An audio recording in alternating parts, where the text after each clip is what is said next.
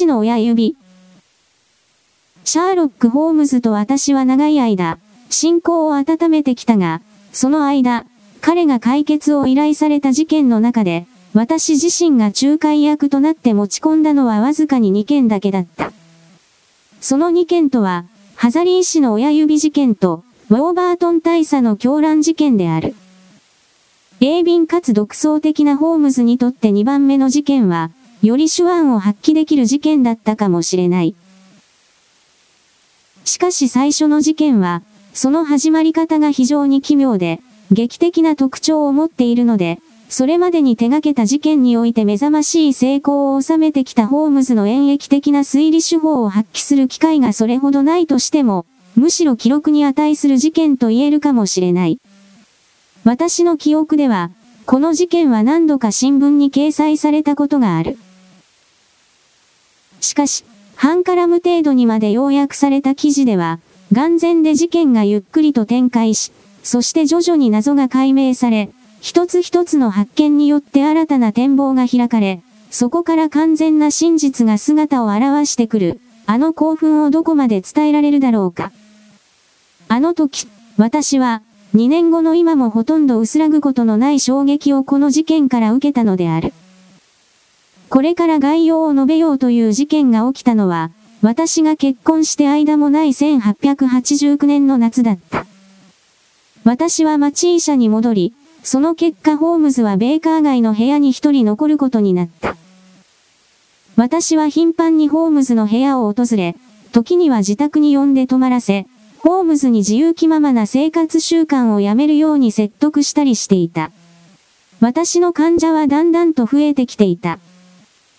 たまたまパディントン駅からそう遠くないところに住んでいた関係で、患者の中には何人か鉄道員がいた。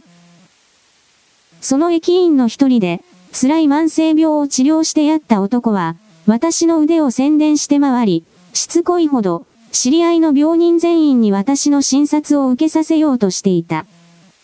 ある朝、7時ちょっと前に、メイドがドアを叩く音で私は起こされた。彼女は、パディントン駅から男が二人来て診察室で待っていると告げた。私は経験上、鉄道の事故が軽症な場合はほとんどないことを知っていたので、急いで服を着ると、開花に駆け振りた。診察室まで降りると、私を応援してくれているあの年配の車掌が部屋から出てきて、後ろでしっかりと扉を閉めた。患者を連れてきました車掌は肩越しに親指をぐっと突き出して囁いた。怪しい患者ではありません。何事だ、一体？車掌がまるで部屋に妙な生き物を閉じ込めたような態度だったので、私はこう尋ねた。新しい患者です車掌は囁いた。私は自分で連れてこようと思いました。そうすれば黙って別のところに行けませんからね。患者は部屋にいますが、大丈夫です。先生、私も仕事中ですので、もう戻らなければなりません。この律儀な車掌は、私が礼を言う間もなく立ち去った。診療室に入ると、テーブルの脇に一人の紳士が座っていた。彼は霜降りツイードの地味な服装をし、私の本の上に柔らかい布製の帽子を置いていた。片手の周りにハンカチを巻きつけていたが、ハンカチ全体が結婚で覆われていた。若い男で、25歳までは行っていないだろう。意志が強そうで男性的な顔立ちだった。しかし顔色は真っ青で、激しく動揺するような体験後、気持ちをしっかり保とうと精一杯の努力をしているような印象を受けた。先生、こんなに朝早くにお騒がせして申し訳ありません患者は言った。しかし夜間、非常に深刻な事故に遭いました。今朝、列車でここまで来て、パディントン駅でどこかで医者を見つけられないかと尋ねました。親切な人が、私をここまで連れてきてくれました。私はメイドに名刺を手渡したのですが、サイドテーブルに置き忘れていったようですね。私はその名刺を取り上げてちらりと見た。ビクター・ハザリー、自炊工学者、ビクトリア街カンマ 16A、4階これが患者の氏名、肩書き、住所だった。お待ちたせして申し訳ありません。私は自分の診療椅子に座りながら言った。あなたは夜行列車から降りたばかりのようですが、道中はさぞ退屈だったでしょうね。ああ、昨夜はとても退屈などとは言えませんね患者は言った。そして笑った。やけに甲高く響き渡る声で、椅子にもたれて脇腹を震わせ、非常に高らかに笑った。私は医者としての直感で、この笑い方は危険だと思った。止めなさい。私は叫んだ。冷静になってください。私は水差しから水を入れた。しかし、これは役に立たなかった。患者は大きな危機をやっとくぐり抜けた際に起こす激しい反動によって、ある種の爆発的な錯乱に陥った。やがて患者は自制心を取り戻し、非常にやつれて青ざめた表情になった。バカな真似をしてしまいました患者は愛だ。とんでもない。これを飲みなさい水にブランデーをちょっと入れて飲ませると、患者の血の気の引いた方に色が戻った。少し人心地がつきました。患者は言った。さて、先生、良ければ私の親指を見てもらえないでしょうか。というよりも私の親指があった場所と言うべきかもしれませんが、患者はハンカチを外して手を差し出した。それを見ると、仕事柄こういうことに慣れているはずの私でも背筋がゾッとした。4本の指が差し出され、親指があるはずの場所は、恐ろしい赤色の海面状になっていた。それは根元からすっかり断ち切られたか、引きちぎられていた。これはひどい。私は叫んだ。恐ろしい傷ですね。相当出血したはずです。はい、しました。切られた時、気を失いました。そして長い間、意識を失っていたようです。私が意識を取り戻した時、まだ出血していましたので、ハンカチのタンを手首にきつく巻いて、鞘を刺して締め上げました。素晴らしい。外科医になるべきでしたね。水理学の問題です。お分かりの通り、これは私の専門分野の範疇です。これは私は傷を調べながら言った。重量のある鋭利な刃物で切断されていますね。大きな肉切包丁のようなものです患者は言った。多分、事故なんでしょうね。とんでもない。え、まさか、殺されそうな目にあったのですか？実際、もう少しで殺されていました。大変な事件ではないですか？私は傷をスポンジで拭い、正常し、整え、最後に脱脂面で覆い、石炭酸で消毒した包帯を巻いた。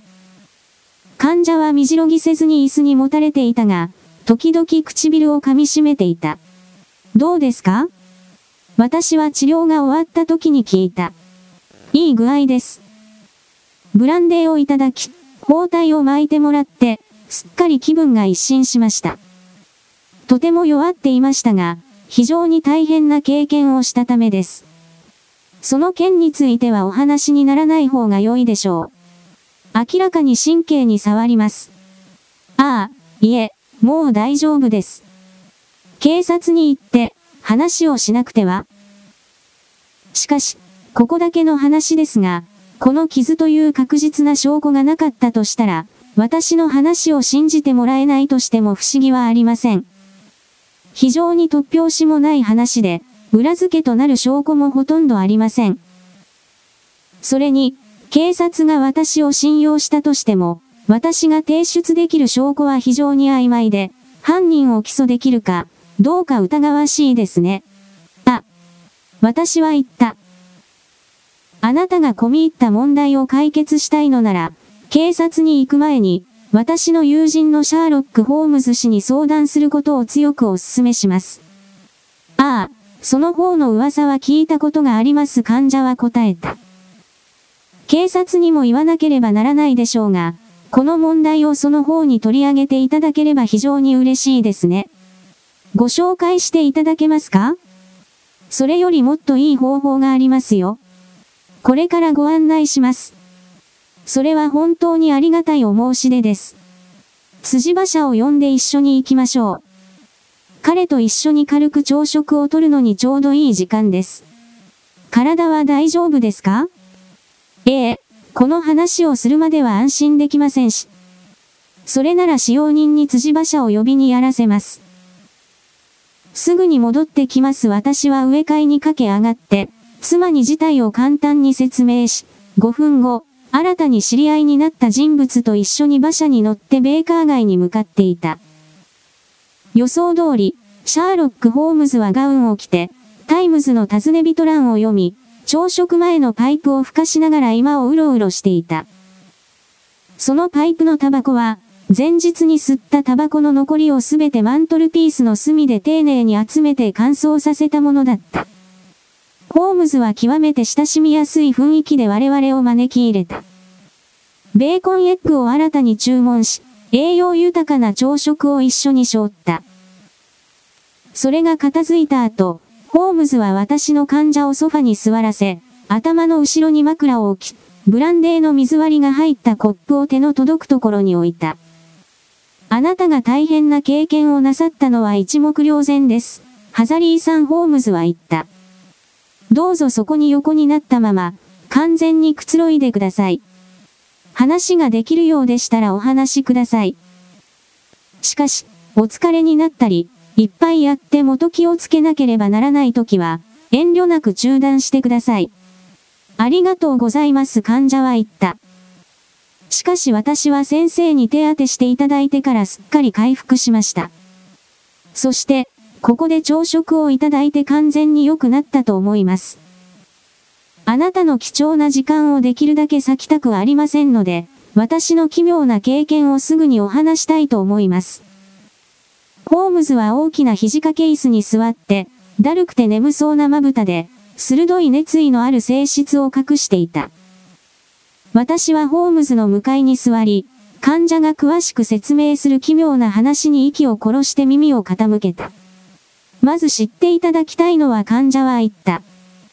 私は身寄りのない独身で、ロンドンの下宿に一人暮らしをしていることです。職業は水力工学エンジニアで、この仕事には非常に豊富な経験を積んでいます。私は7年間、グリーンウィッチにある有名な会社のベナーマジソンで見習いをしていました。2年前、任期を務め上げた時、父の不幸な死によって、ある程度の財産を相続しました。私は自分で起業することを決意し、ビクトリア街の一室で開業しました。おそらく独立開業した当初は誰でもわびしい思いをするでしょう。私の場合、それは極端でした。2年間、収入につながる仕事は、相談が3件と小さな仕事が1件、それだけでした。総収入は27ポンド10シリングでした。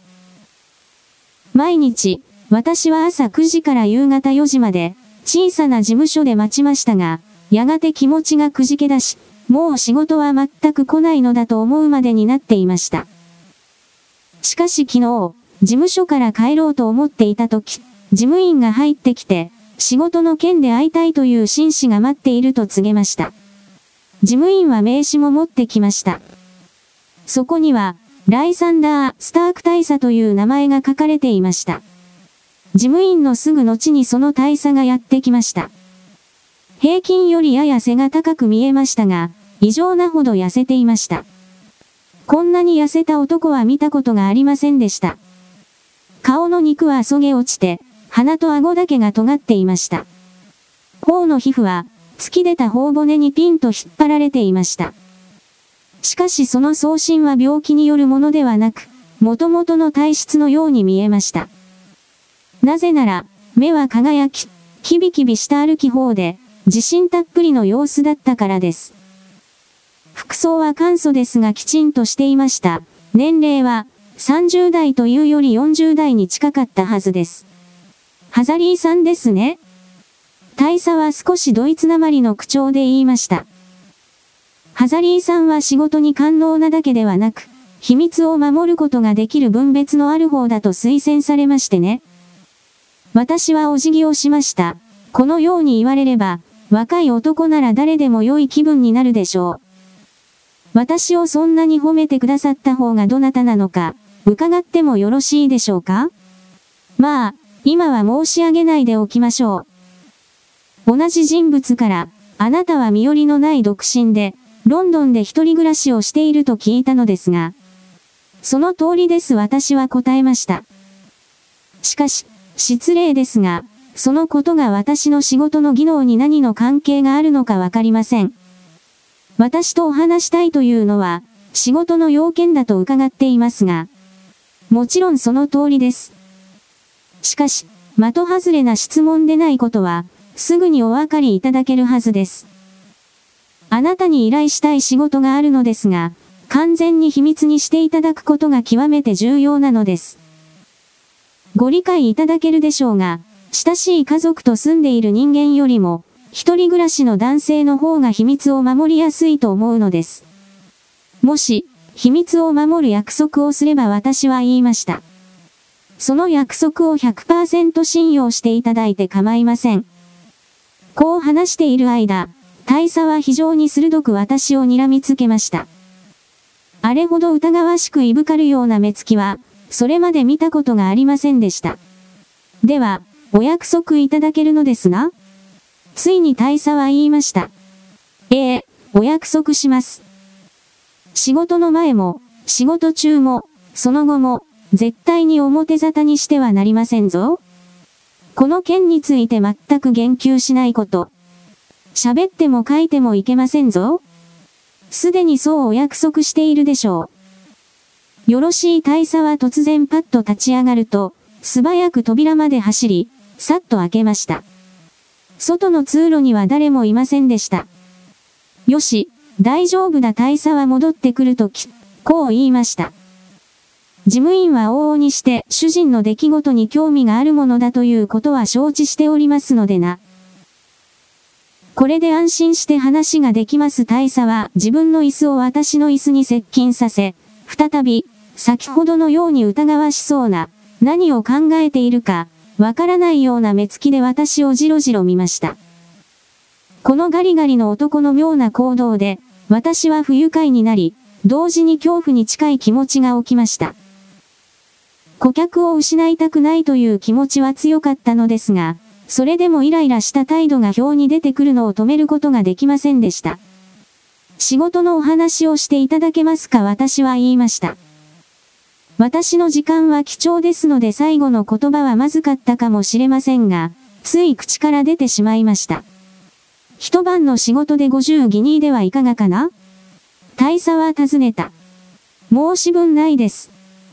私は一晩と言いましたが、一時間という方が正確でしょう。調子が悪くなった水圧の圧縮装置について、単に意見を伺いたいだけです。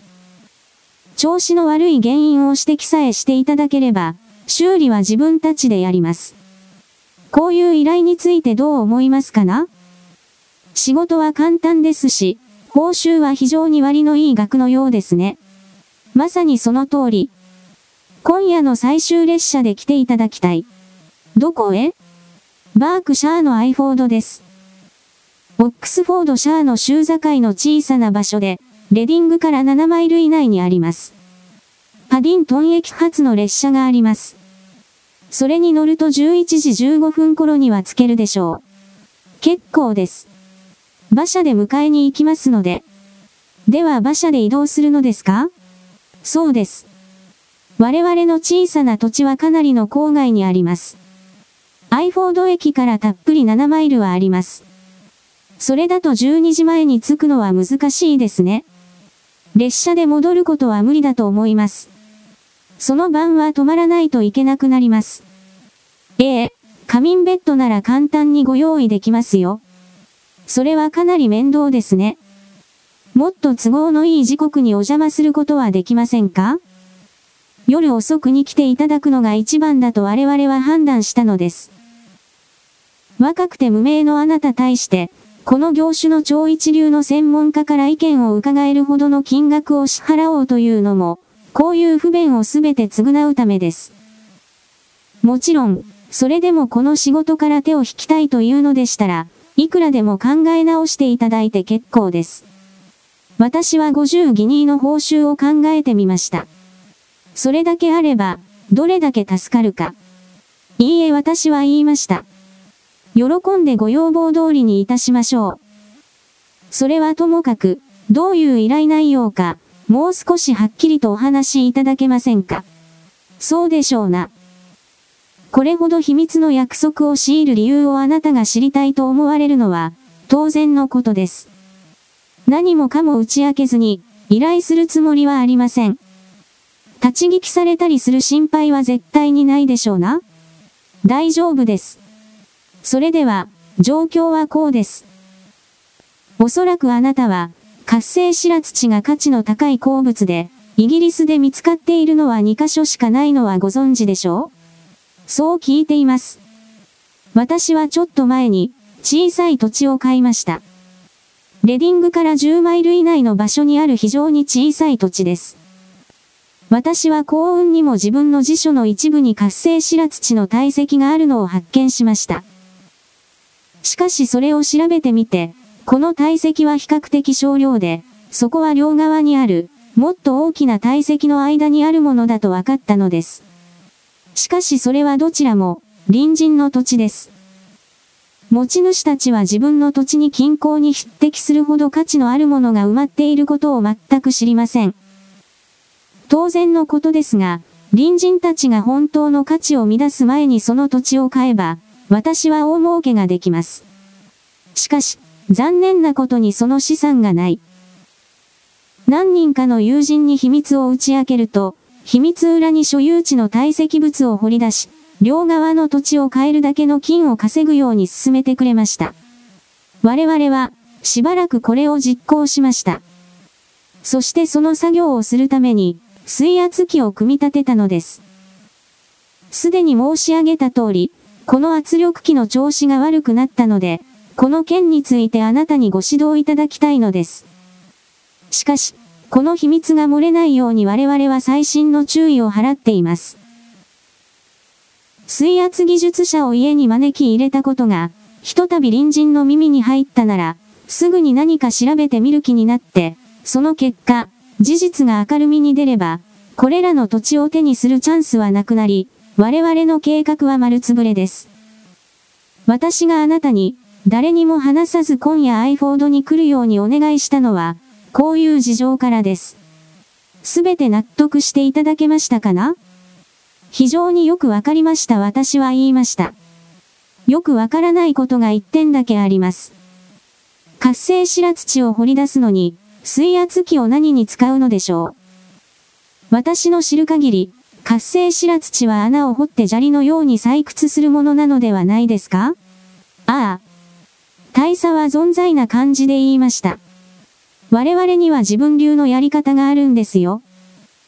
地面をレンガのように固め、それが何かわからないようにして取り出すという方法です。しかし、それはどうでもいい話ですな。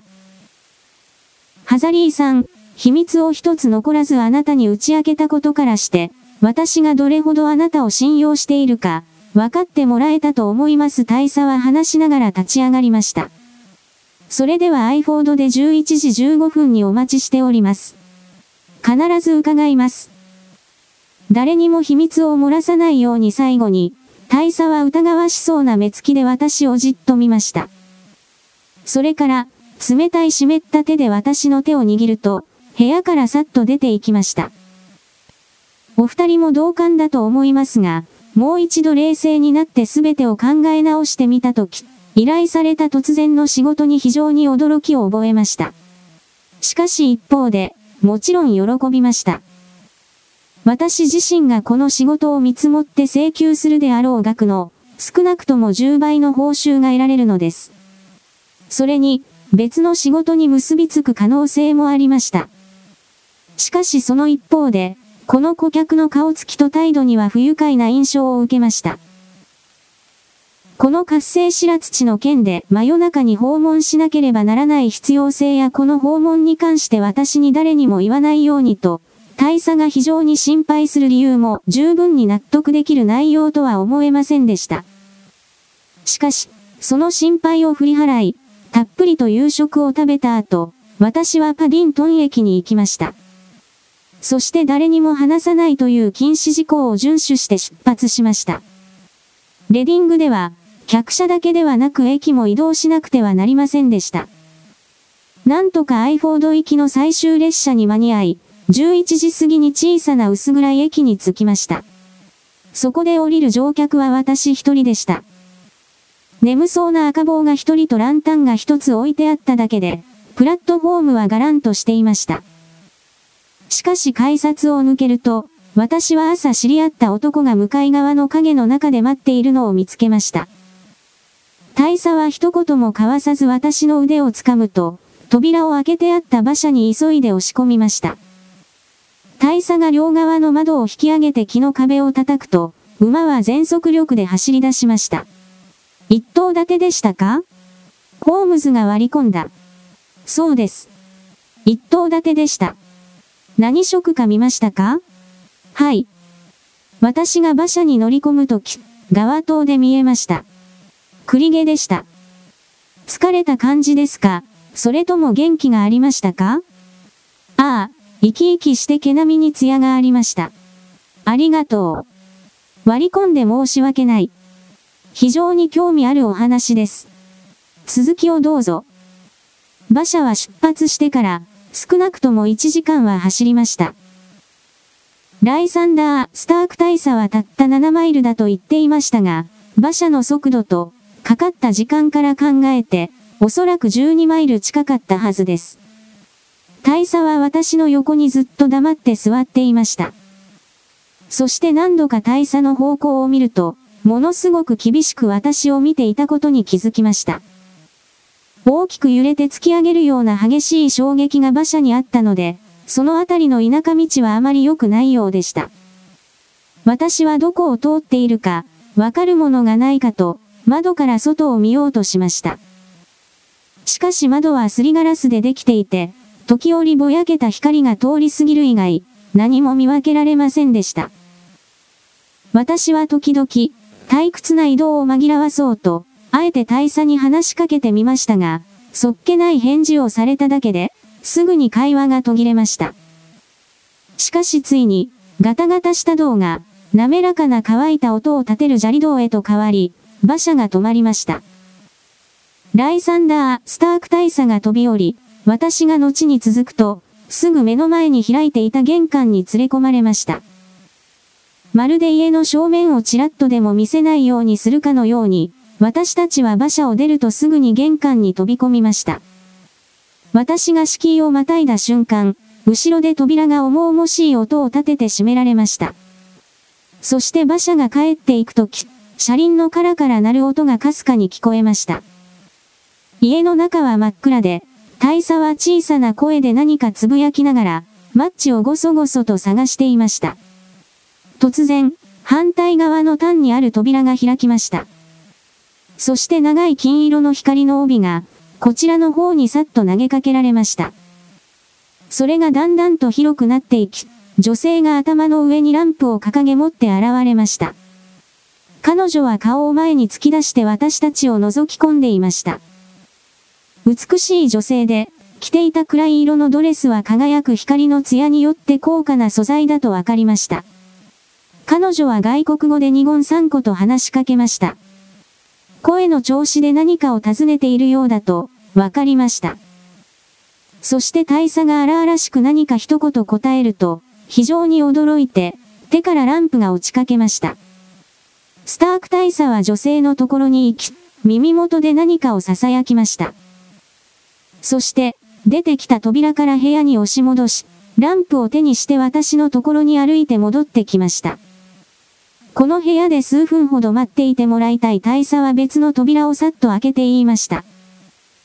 その部屋は静かで小さい簡素な内装で、真ん中に丸テーブルが置いてあり、その上にドイツ語の本が何冊か散らばっていました。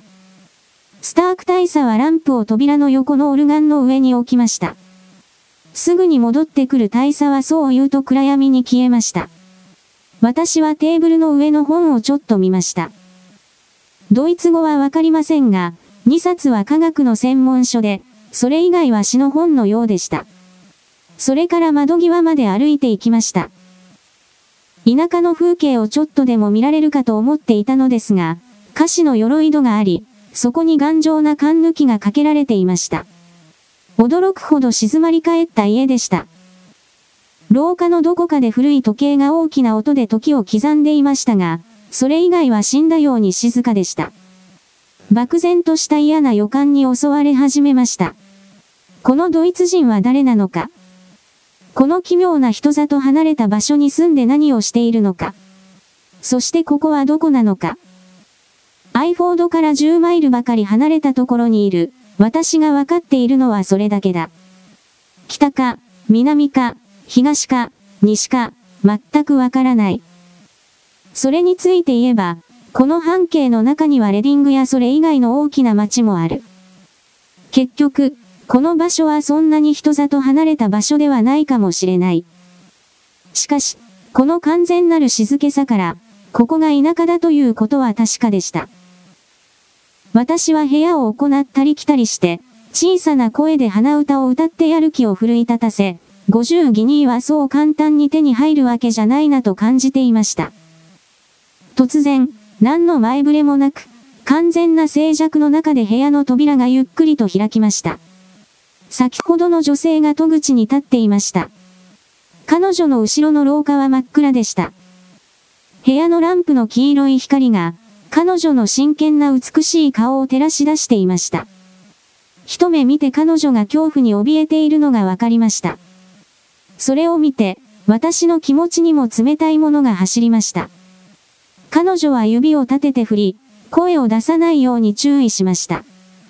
そして、たどたどしい英語で私に囁きかけました。彼女は怯えた馬のような目をして、後ろの暗闇を振り返っていました。帰りなさい彼女は精一杯、静かな声で言いました。帰りなさい。ここにいてはいけない。ここにいると、あなたにとって良くない。しかしお嬢さん私は言いました。私はここに来た目的をまだ何も果たしていません。機会を見るまでは帰れません。待つ価値、ありません彼女は続けた。あのドアから出られます。誰も邪魔者、いないそして、私が笑って頭を振ったのを見るや否や、彼女は突然遠慮をかなぐり捨て、両手を握りしめ、2、3歩、歩み寄りました。お願いですから。彼女は囁きました。取り返しのつかないことになる前にここから出て行ってください。しかし私にはもともと少し強情なところがあり、このちょっとした横槍が入ったことで、余計にこの仕事を引き受ける気になりました。50ギニーの報酬、疲れた旅、そしてこれから面白くない一夜を過ごすことを私は考えてみました。すべてを不意にするのか？自分の仕事をしないで、もらうはずの報酬も受け取らず、なぜこそこそ逃げなければならないのか？この女性はもしかすると、編集教だ。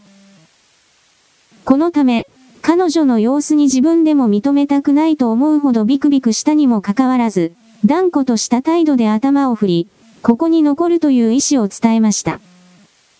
彼女がもう一度懇願しようとしたとき、頭上でバタンとドアが閉まる音がして、階段を降りてくる足音が聞こえました。彼女はその音に聞き耳を立てると、絶望したように両手を上げ、来た時と同じように突然音もなく姿を消しました。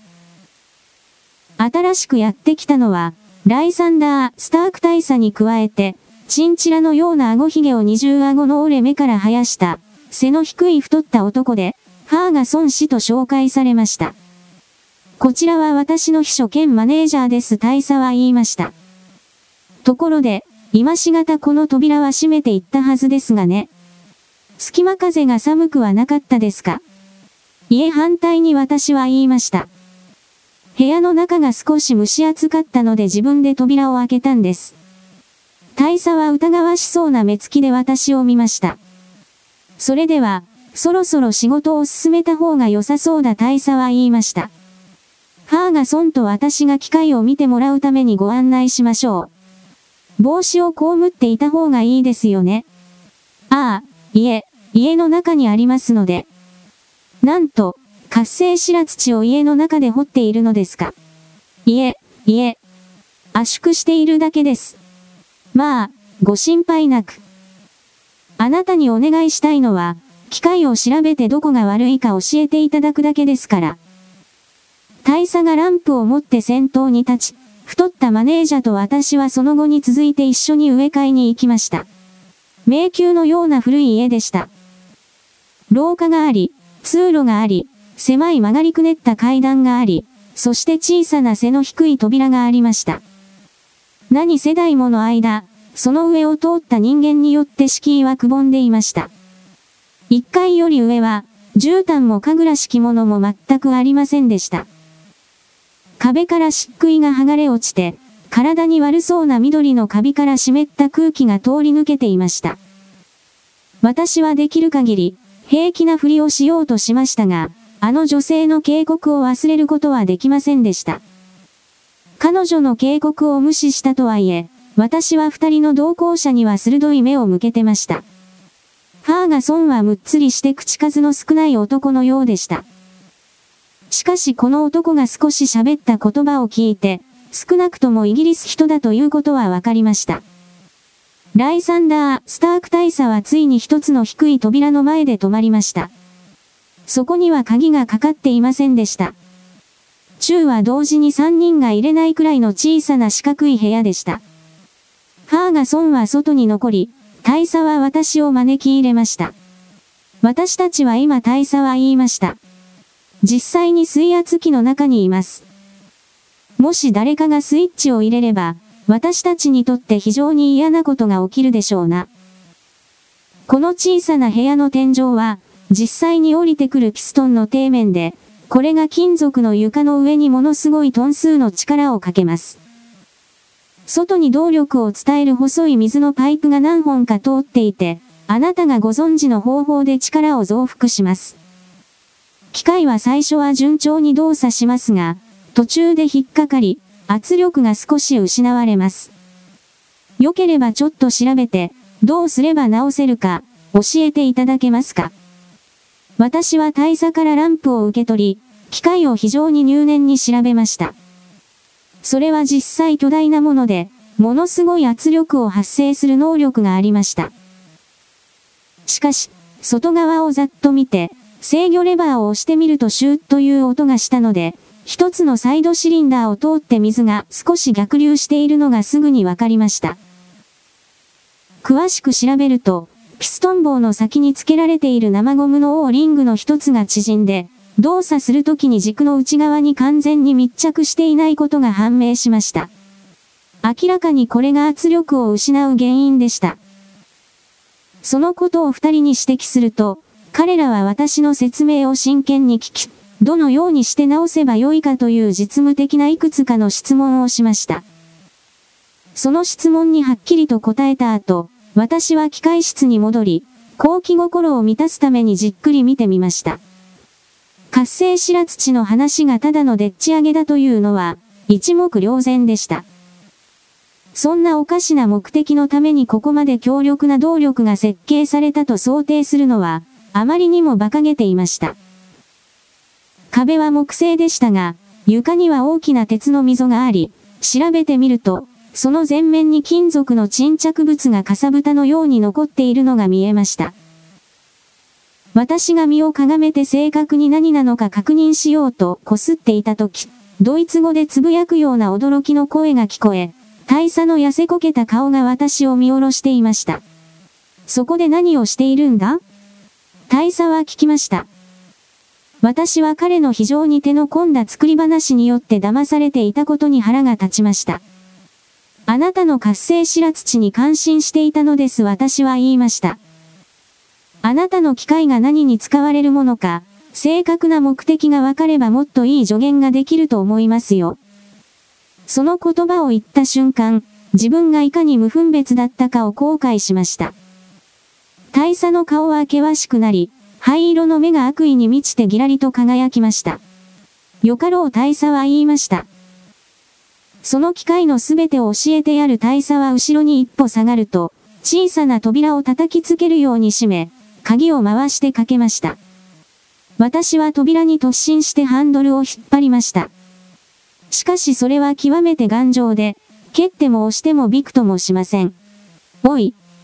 私は叫びました。おい。大佐。出してくれ。突然、静寂の中で、音が聞こえ、私は口から心臓が飛び出そうになりました。それはレバーがカチャリといい、ピストンからシューと漏れる音でした。大佐は動力を入れたのです。ランプはまだくぼみを調べた場所の床に置かれていました。その光で、黒い天井が私に向かってきしみながらゆっくりと降りてくるのが見えました。その圧力は、私を1分でぐちゃぐちゃにして、何の形も残さないほどのものだということは、誰よりもよくわかっていました。私は叫びながら、ドアに向かって体当たりし、鍵穴を爪で引っかきました。大佐に出してくれるように頼みましたが、情け容赦なくガチャガチャ動かすレバーの音に私の声はかき消されました。天井は私の頭の1カンマ2フィートくらいのところまで降りてきて、手を上げると権威、ザラザラした表面に触ることができました。その時私の心に、潰される時の姿勢で死の痛みが大きく変わるのではないかという考えがよぎりました。もし顔を下にして横たわれば、背骨の上に荷重がかかり、生産にバキッと折れるはずだと考えると震えが起きました。もしかしたら、反対の方が楽かもしれない。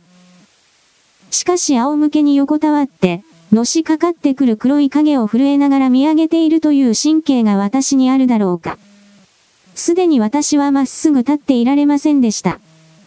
その時、あるものを目にして、私の心にさっと希望が湧きました。すでに述べたように、天井と床は鉄でできていましたが、壁は木製でした。私が最後に慌てて当たりを見回したとき、2枚の板の間から細い黄色の光が差し込んでいるのが見えました。小さな羽目板は後ろに押されるたびに隙間が広がっていきました。一瞬のことですが、私はそこに死の淵から脱出できる出口があるとはとても信じられませんでした。次の瞬間、私はそこから飛び出し、出た場所で半分意識を失っていました。はめ板は私が出た後、閉まりました。しかしランプが壊れる音がしたかと思うと、続いて金属の圧板がガチャンと合わさる音が聞こえ、自分がいかに間一髪のところで脱出したのかがわかりました。手首を狂ったように引っ張る力で、私は意識を取り戻しました。私は狭い廊下の石の床に横たわっていて、女性が私に鏡み込み、右手にろうそくを掲げて、左手で私を引っ張っているのに気がつきました。それは私が愚かにも警告を無視した女性でした。来て。来て。彼女は息を切らせて叫びました。あそこにあなたがいないのを見れば、彼らはすぐに来ます。ああ、とても貴重な時間を無駄にしないで来て。少なくとも今回は、彼女の助言を軽視できませんでした。私はよろよろと立ち上がると、彼女と一緒に廊下を走り、曲がりくねった階段を降りました。階段は別の広い通路につながっていて、私たちがやっとそこに着いた時、追ってくる足音がして、私たちがいる階から呼ぶ声が聞こえ、下の階から別の声が返答しました。私を案内してくれた女性は立ち止まり、晩作尽きたかのようにあたりを見回しました。次に、彼女は一つの扉をさっと開けて寝室に案内しました。その部屋の窓から月が明るく輝いていました。これしかないわ彼女は言いました。高いけど飛び降りられるでしょう。彼女が話しているとき、明かりが目に飛び込んできました。通路の反対側に、ライサンダー・スターク大佐の痩せた体が、片手にランタンを持ち、もう片手に肉屋の包丁のような武器を持ってこちらに突進してくるのが見えました。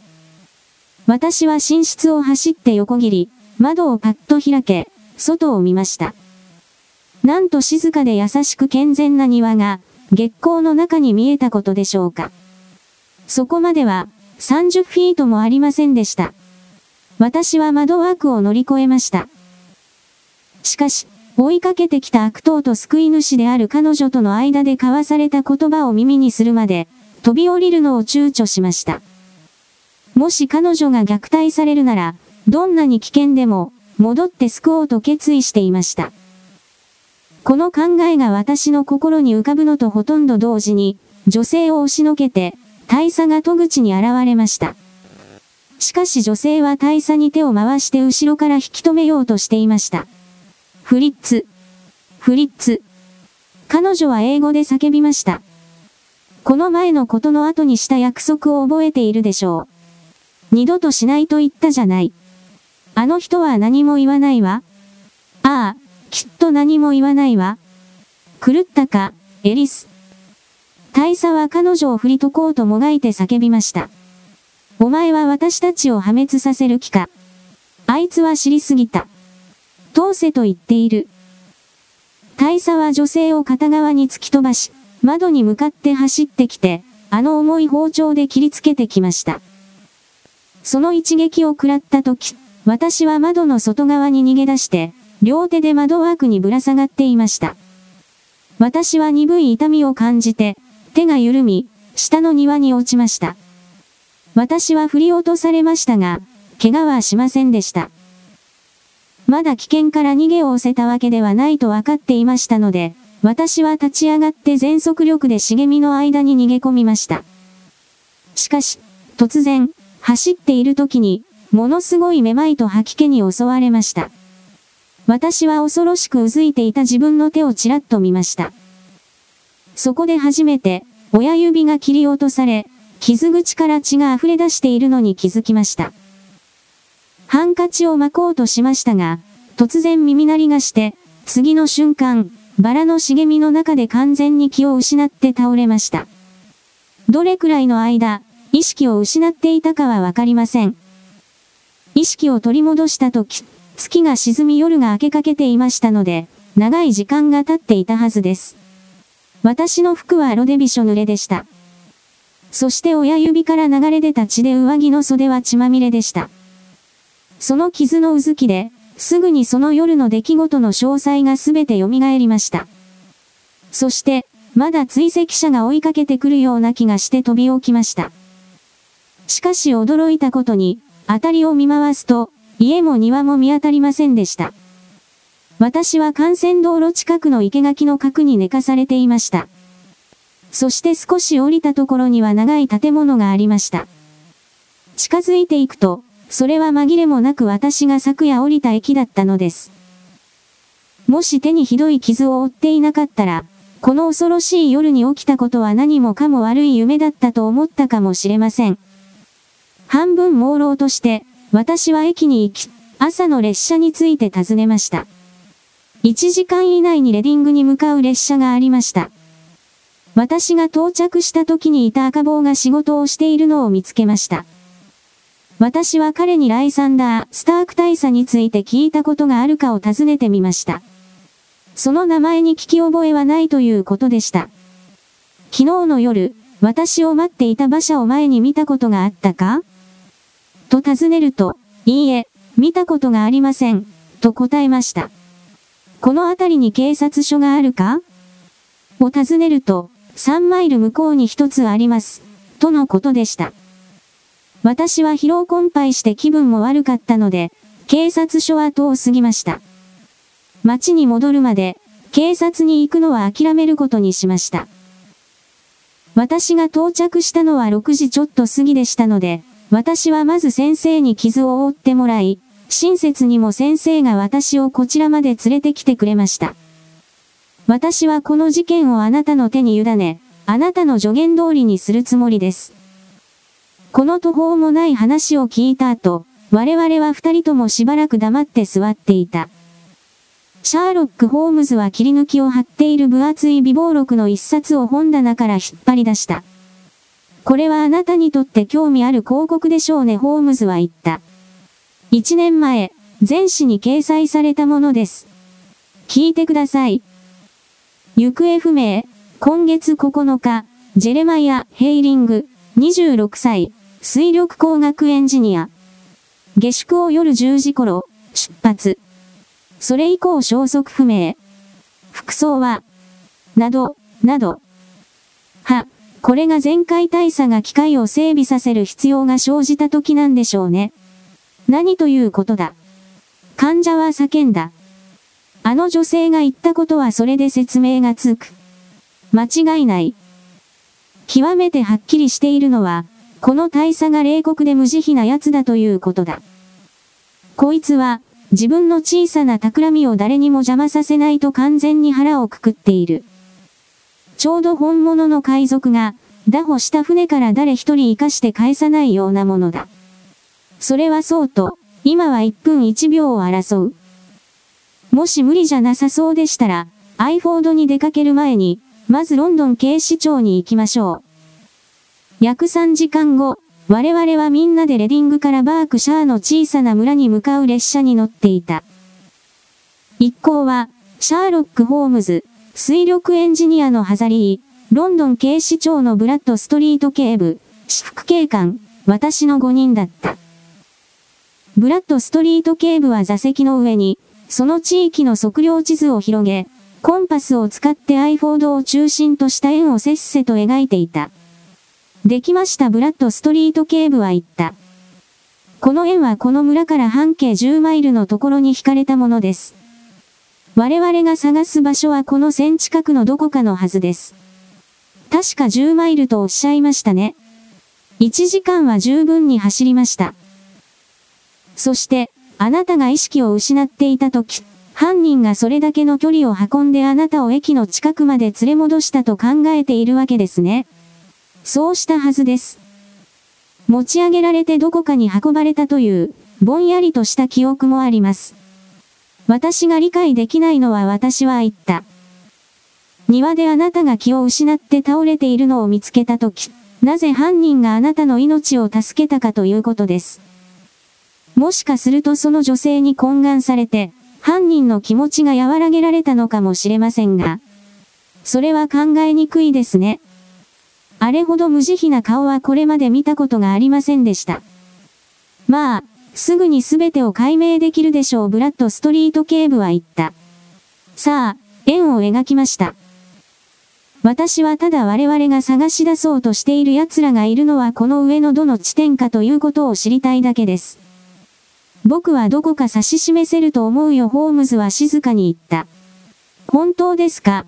では、ブラッドストリート警部は叫んだ。ホームズさんはすでに考えを固めたのですね。さて次は、誰があなたに賛成するのか見てみましょう。私は南だと思います。こちらがより偏僻なところですから。私は東だと思います私の患者のハザリーは言った。私は西ですし副警官が言った。静かで小さな村が散在していますので。私は北です私は言った。こちらには丘がありませんから。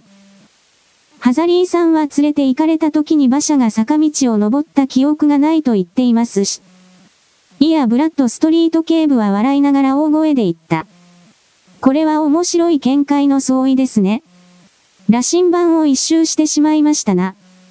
あなたは誰に決定票を投じますか？全員間違いですな。全員が間違っていることはありえないでしょう。いや、もちろんあり得る。僕の考える地点はここだ。ホームズは円の真ん中を指さした。奴らはここにいる。しかし12マイルの移動は？ハザリーは言葉を詰まらせながら聞いた。6マイル行って6マイル戻る。至極簡単だ。あなたが乗り込んだ時、馬は艶して元気だったとご自分でおっしゃいましたよね。ワルロー12マイルも来たのなら、どうしてそんなことがあり得ますか？確かに、そういう企み流行りかねませんなブラッドストリート警部は考え深げに言った。もちろん、この一味の素性ははっきりしていますし、疑問の余地はないホームズは言った。こいつらは大規模に効果を偽造している犯人だ。奴らはその機械を使って、銀の代わりになる合金を作っていたのだ。巧妙な悪党が動いているのはちょっと前から分かっていましたブラッドストリート警部は言った。彼らは反クラウン化を1000枚単位で偽造している。彼らの手がかりをレディングまで追ったのですが、それ以上はたどれませんでした。あの足取りを隠し方を見れば、相当老練な犯罪者だというのは間違いない。しかし今、この幸運な事件のおかげで、我々は確実に犯罪者を逮捕できると思います。しかしブラッドストリート警部の考えは間違っていた。この犯罪者たちは司法の手にかかる運命にはなかった。我々がアイフォード駅に着いた時、巨大な煙の柱が見えた。それは近くの小さな木の茂みの向こうから立ち上り、地面を覆う巨大なダチョウの羽のように漂っていた。どこかの家が火事ですか？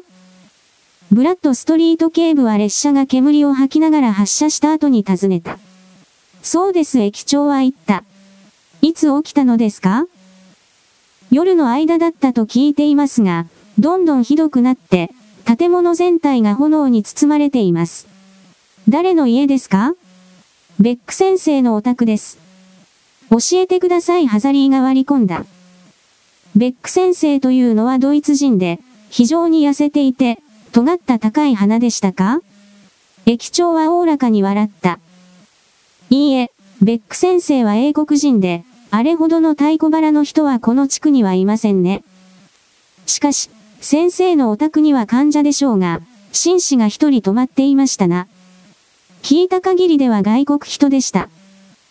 あの紳士は、小さなバークシャー牛を丸一頭食べさせたくなるくらい痩せていましたな。駅長の話を聞き終える前に、我々は火事の方向に走り出していた。道は低い丘の頂上に達し、我々の目前にあらゆる窓や割れ目から炎を噴出している大きな広い漆喰の建物があった。前提では、3台の消防車が炎を制圧しようと虚しい努力をしていた。あれです。ハザリーは非常に興奮して叫んだ。砂利道があります。私が倒れたバラの茂みがあります。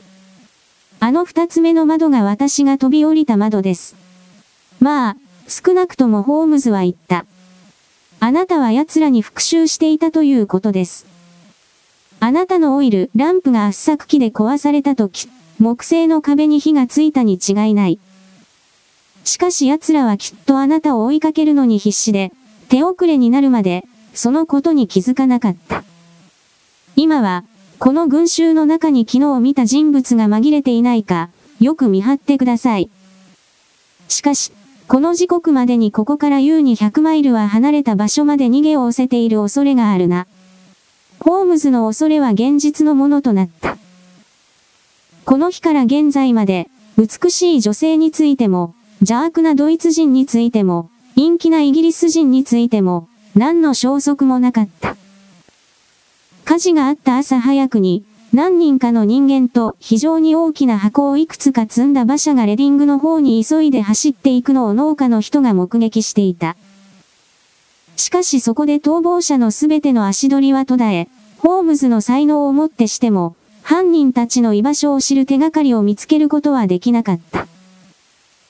消防士は建物内部の奇妙な配置を見て非常に困惑し、3階の窓枠の上に真新しい切断されたばかりの人間の親指を見つけて、さらに驚いた。ともあれ日暮れ頃には、消防士の努力が実を結んで火事は鎮圧された。しかしその前に天井が焼け落ちて、すべての場所が完全な廃墟と化し、曲がった円筒と鉄のパイプの他には、不幸なハザリーが大きな対価を払った工場の痕跡は全く残らなかった。ニッケルと鈴の大きな塊が納屋の中から発見されたが、効果は発見されなかった。その理由は、すでに触れたが、持ち出された大きな箱の存在で説明がつくだろう。どのようにしてハザリーが庭から自分が気がついた場所まで運ばれたのか、もし柔らかい土にはっきりと残った足跡がなければ、永遠の謎として残ったかもしれなかった。ハザリーは明らかに二人の人物によって運ばれていた。片方は非常に小さな足跡で、片方は普通の大きさの足跡だった。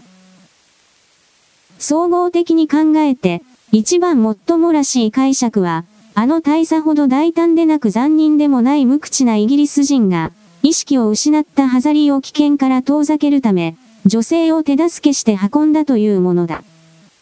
ああ、もう一度ロンドンに戻る列車の席に座った時、ハザリー技師は悲しそうに言った。大変なことになってしまいました。